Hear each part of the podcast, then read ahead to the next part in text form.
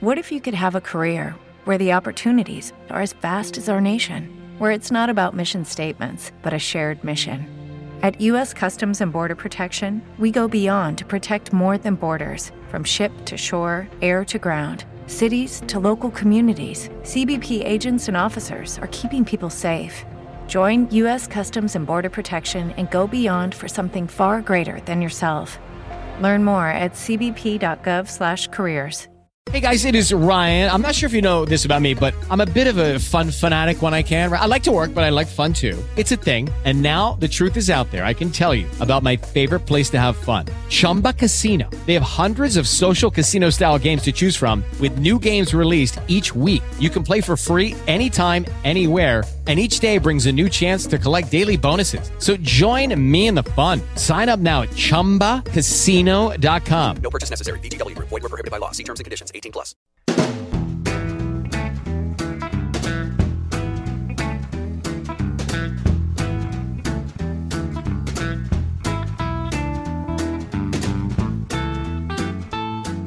Un podcast dell'Istituto Bruno Leoni di e con Serena Sileoni, Carlo Amenta e Carlo Stagnaro.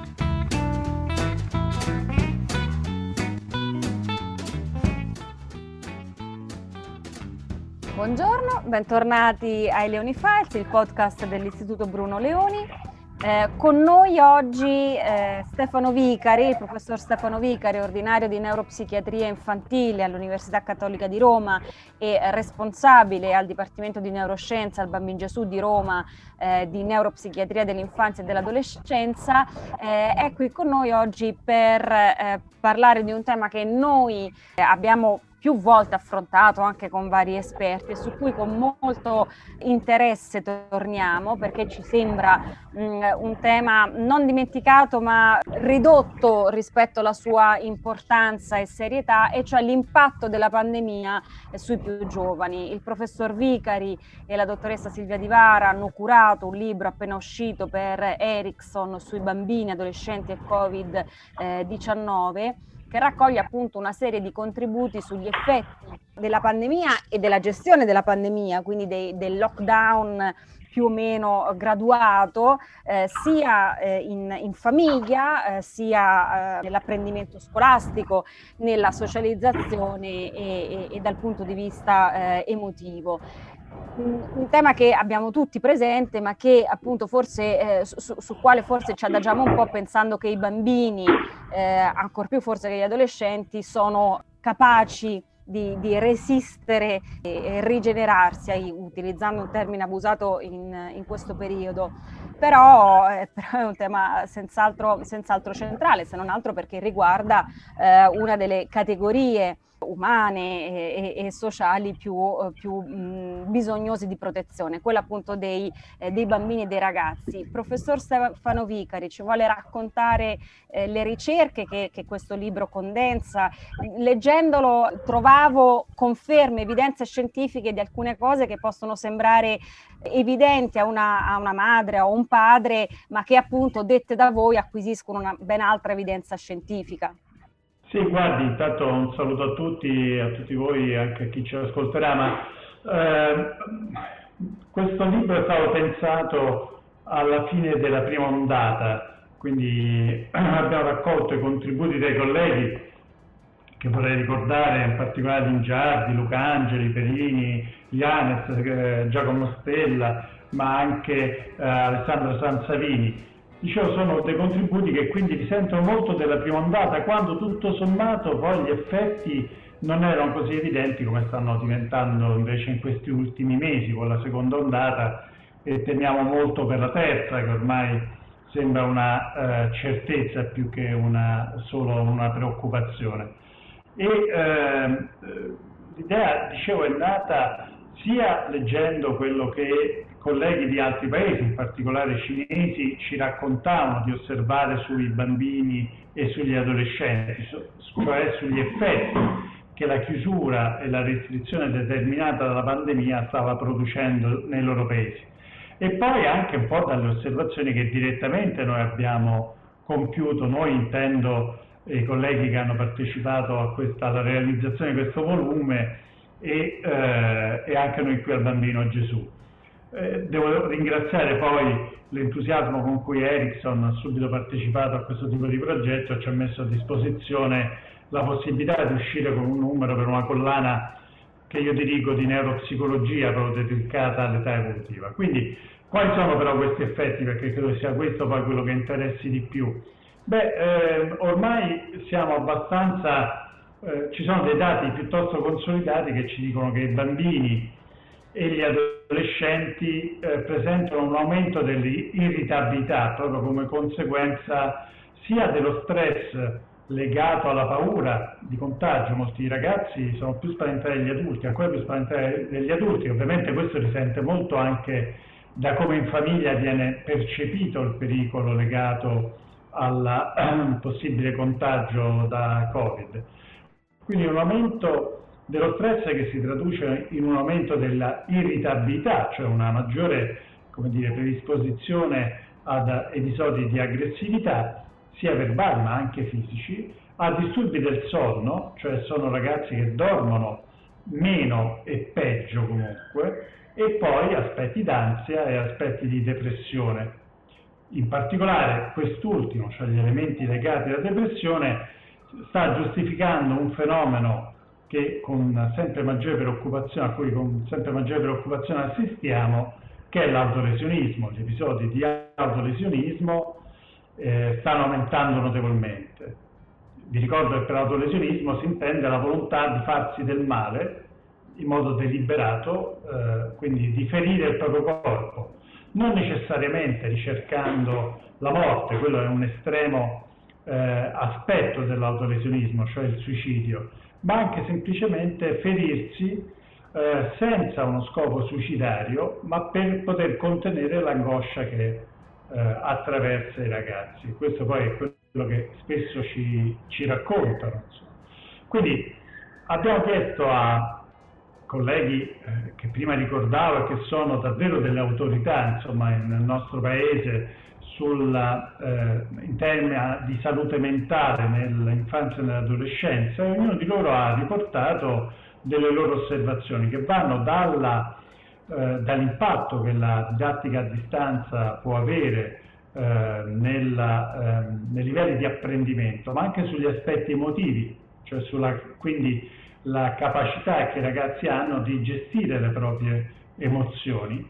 E poi non vorrei sottovalutare il contributo, ad esempio, di Alessandro Salvini che ci ricorda come ragazzi e bambini con difficoltà siano stati fortemente penalizzati durante il periodo del lockdown in particolare, perché la chiusura eh, di molte attività ha significato anche nelle categorie più deboli la chiusura delle attività di riabilitazione o comunque di trattamento.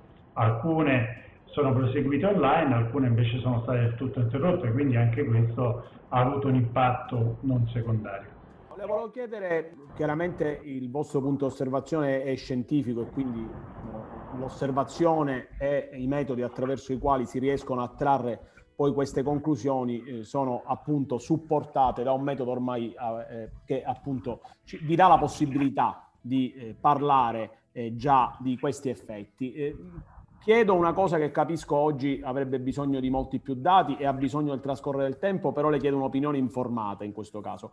Ecco, crede che ci possono essere alcuni di questi aspetti che avranno un impatto di natura più strutturale nella crescita di questa generazione eh, di adolescenti e ragazzi che sta vivendo questo trauma. Noi spesso parliamo, questo blog appunto dedicato all'Istituto Bruno Leoni e quindi eh, l'Istituto Liberale, del, della necessità di contemperare le libertà, di far sì che il diritto alla salute sia chiaramente un diritto alla salute non solo a non morire per il Covid, ma anche a stare bene il più possibile. Ecco, pensa che ci possono essere alcuni di questi tratti che presumibilmente lei pensa come ipotesi di ricerca che potrà ritrovare purtroppo anche a distanza di tempo? Ma eh, sì, io temo di sì, nel senso però eh, che quando parliamo di una generazione parliamo di un numero molto ampio di persone. È come dire la generazione del dopoguerra che ha vissuto il trauma della guerra, si è comportata tutta allo stesso modo? Ovviamente no, eh, persone che hanno maggiori risorse eh, economiche ma anche eh, psicologiche in senso lato e quindi persone, ragazzi anche più solidi, probabilmente vivranno questa prova con una certa tranquillità, anzi paradossalmente una quota ristretta potrebbe uscirne anche rinforzata da un periodo così duro e così impegnativo. La preoccupazione va a tutte invece quelle eh, ragazzi che hanno delle fragilità che avevano già prima della eh, pandemia, delle loro fragilità psicologiche, degli elementi deboli e che probabilmente questo periodo non solo non li sta aiutando, ma addirittura sta aggravando i fattori di rischio per la loro salute mentale.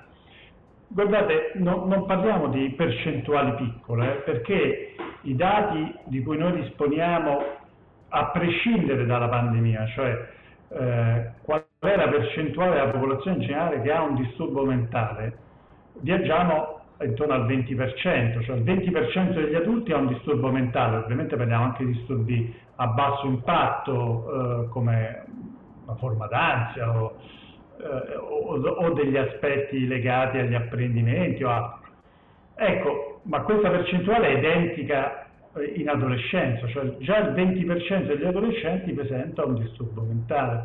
Ora, questa fascia è una fascia che eh, viaggia sempre tra il borderline, cioè tra gli elementi di rischio e, e disturbi francamente conclamati. Quello che io temo, eh, però insomma viene facile prevederlo, è che una volta che sarà finita l'emergenza faremo molta fatica a eh, ristabilire una relazione positiva con questo pezzo di mondo che è stato segnato fortemente dalla, dalla, dalla pandemia e sta soffrendo fortemente per questa eh, situazione particolare.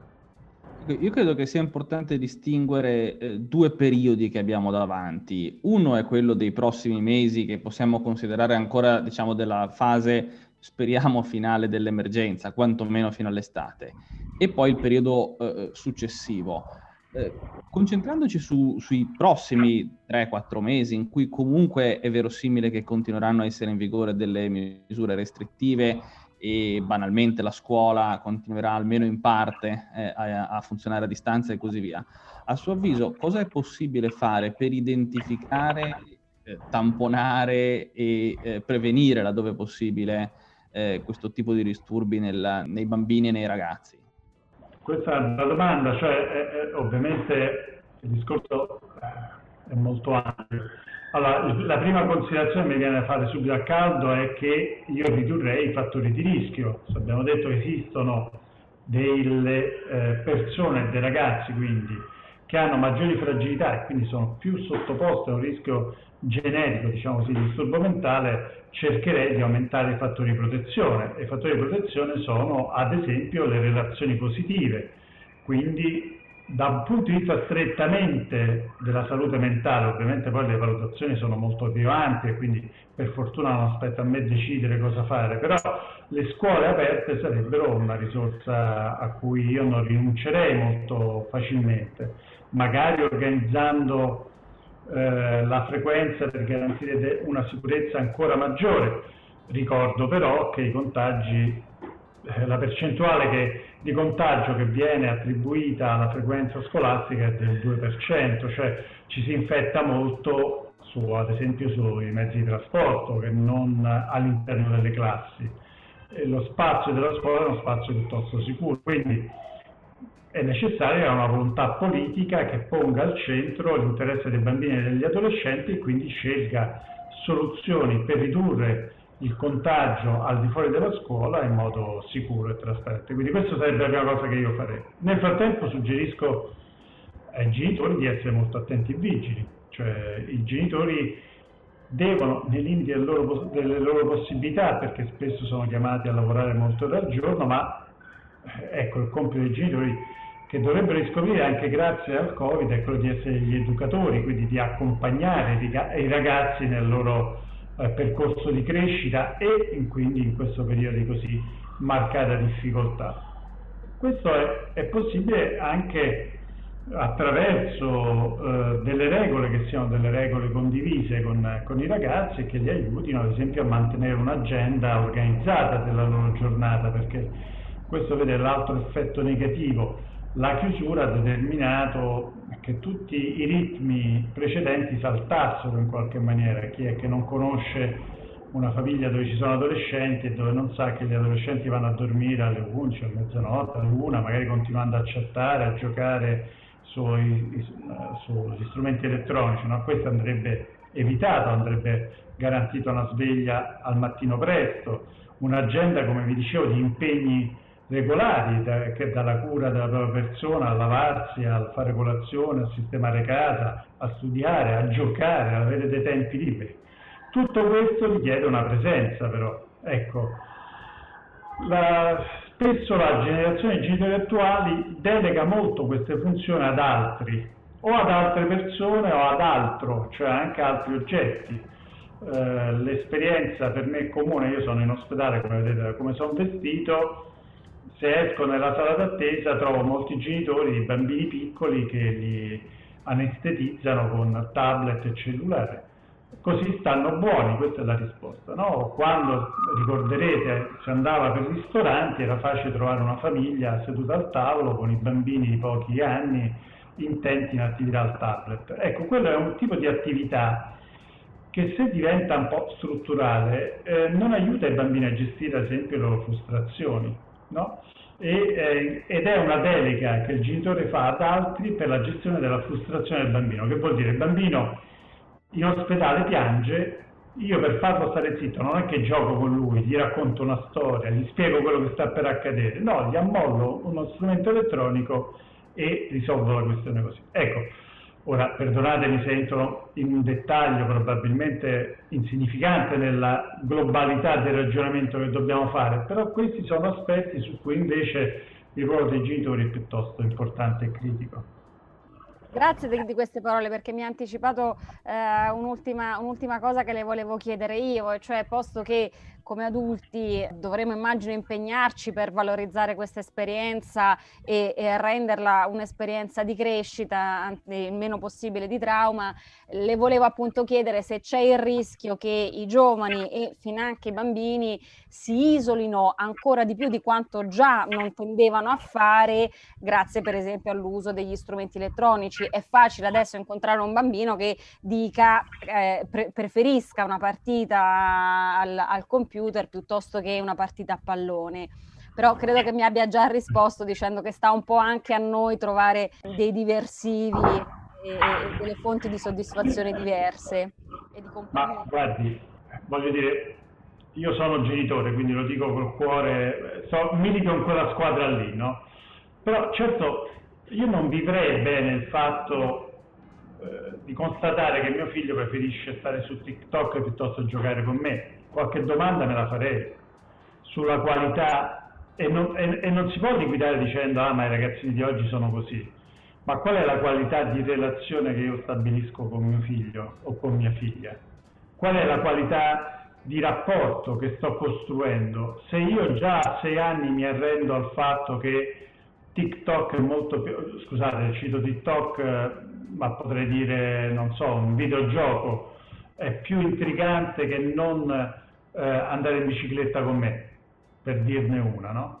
Ora, questo eh, non voglio caricare i genitori di sensi di colpa, ma vorrei che fossero tutti consapevoli delle responsabilità che hanno. Avere figli, fare figli vuol dire impegnarsi per parecchi anni, vorrebbe dire per qualche decennio, stavo per dire, ma poi mi sono fermato, diciamo per diversi anni a fare in modo che i propri figli diano il meglio di sé. E io sono la guida e il modello. Quindi se il mio rapporto con loro si limita al fatto che io rientro a casa alle sette e mezza di tutta la giornata di lavoro, la relazione con loro è un interrogatorio di terzo grado, che hai fatto, chi hai visto, dove sei stato, e, e poi finisce lì, ma voi vivreste con qualcuno che vi frequenta un quarto d'ora al giorno, ad esempio un vostro compagno o compagna vi frequenta un quarto d'ora al giorno e vi chiede semplicemente e vi fa semplicemente domande, ad esempio non è disposto a stare in silenzio aspettando che qualcosa succeda, che non condivida del tempo. voi condividereste una relazione positiva, cioè di amore con qualcuno che non c'è.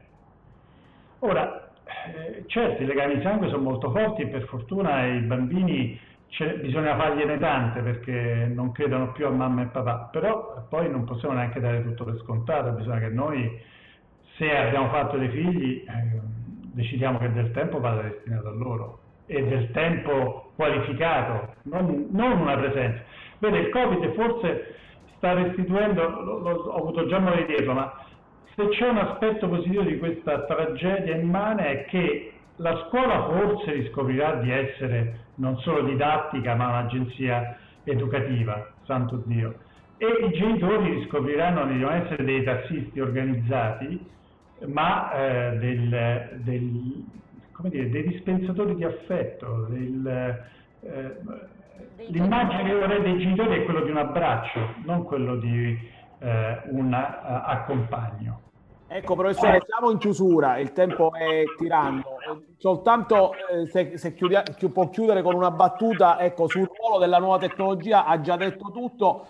Forse dovremmo riuscire soltanto a prendere quello che di buono c'è stato, c'è la possibilità ancora per loro di fruire in qualche modo la didattica a distanza, ma dovremmo davvero recuperare proprio quell'aspetto umano anche di questi mezzi. Ognuno di noi, noi tre per esempio, in questo periodo di, di, di lontananza siamo riusciti a costruire eh, una relazione e siamo riusciti a mettere in piedi questa cosa sfruttando la tecnologia, però certamente ecco, questo non ci deve fare dimenticare che la relazione è la cosa più importante. Ma no, ma guardi, non vorrei lasciarvi con l'idea che io sia, come dire, un savonarola rispetto alle nuove tecnologie, però io amo guidare, mi piace molto quando si poteva fare viaggi in auto, ma non per questo darei un'auto a un bambino di 10 anni. Eh, cioè, voglio dire, ci sono delle modalità che appartengono anche a fasce di età che vanno rispettate. Noi dobbiamo essere molto attenti a quelle che sono le esigenze e le necessità dei nostri ragazzi. Noi abbiamo de- io tremo quando un genitore mi dice no, ma sai, io sono un genitore democratico, già questo mi fa, no? Che poi in genere uh, fa coppia col dire io sono il migliore amico di mia figlia. Eh, no, primo, non, un genitore non è il migliore amico, ma è chi dà delle regole, con affetto, con amore, ma de, segna dei limiti perché i ragazzi non lo sanno. Eh? Questo è, è, è, il punto su cui mi sentirei di richiamare e essere democratici non vuol dire lasciare quindi i nostri figli far fare tutto quello che vogliono, perché i ragazzi non sanno qual è il limite lo scoprono grazie al fatto che noi gli diciamo di no. Il limite glielo diamo noi e li aiutiamo. Certo, poi nell'adolescenza affronteremo il loro rifiuto rispetto all'autorità. Viva Dio, ben venga. Però questo è il passaggio obbligato. Se manca tutto questo, se deresponsabilizziamo i genitori, i figli quantomeno saranno confusi. Ecco. Allora, grazie al professor Viga. Ricordiamo appunto eh, il, eh, il, libro che è uscito adesso per Ericsson, che appunto qua fa, facciamo vedere, bambini, adolescenti e Covid-19, direi quanto mai eh, importante in questo momento, anche perché, come giustamente ricordava il professor Vicari, non ne siamo usciti, quindi diciamo, no, no, purtroppo non ne possiamo parlare come di un'esperienza passata, e anzi questo può essere un libro importante anche da questo punto di vista. Ancora grazie professore e buon lavoro. Però posso dirvi, posso dirvi che due ore fa ho fatto la mia seconda dose di vaccino e devo dire che sapere di poter contare sul vaccino è una gran bella sensazione. Eh, siamo contenti per lei, vorremmo si essere vede, a posto. A tutta la nostra invidia. A tutta la nostra invidia. Noi, noi, ci stiamo attrezzando per un viaggio a Dubai dove che pare che con 40.000 sterline uno ce la può fare. Stiamo raccogliendo... Ovviamente mi rivolgevo soprattutto a chi dice che i vaccini no, sono eh, un pericolo. No, e le dico, professore, che noi stiamo valutando il trade-off. Ma come voi sono un privilegio. Oggi è un privilegio. Dico, stiamo valutando il trade-off di vendere un rene per andare a fare il vaccino. Infatti penso... speriamo che non siano più un privilegio, e cioè che ci sia una quantità tale, una distribuzione tale e un'apertura mentale tale anche da poter costruire magari un doppio ah, no, di distribuzione. Ovviamente, ovviamente, così sarà nei prossimi tre mesi. È una scelta che eh, ora non solo egoisticamente condivido il fatto di vaccinare per prime categorie più a rischio. Certo, certo. Devo dirvi che ad esempio tra i miei colleghi abbiamo registrato molti casi di eh, Covid e quindi essere eh, ogni giorno a contatto con 10-15 famiglie di bambini che dobbiamo visitare ovviamente ci espone a rischi eh, maggiori forse di chi fa altro Non nella vita. non c'è dubbio, Esatto. ma è Questo- no, questo no, è no, fondamentale, professore. Non solo Cioè, espone i medici, ma espone anche i pazienti potenzialmente a dei Certo. rischi. Quindi da questo punto di vista non c'è nessun dubbio. Speriamo appunto di, di- di poter accedere tutti nei più brevi tempi possibili al vaccino e poter tornare a vivere eh, per noi, per i nostri figli e per tutti quelli che conosciamo. Grazie ancora, professore. Grazie, Grazie, professore. Grazie. Grazie, arrivederci. Grazie mille, arrivederci.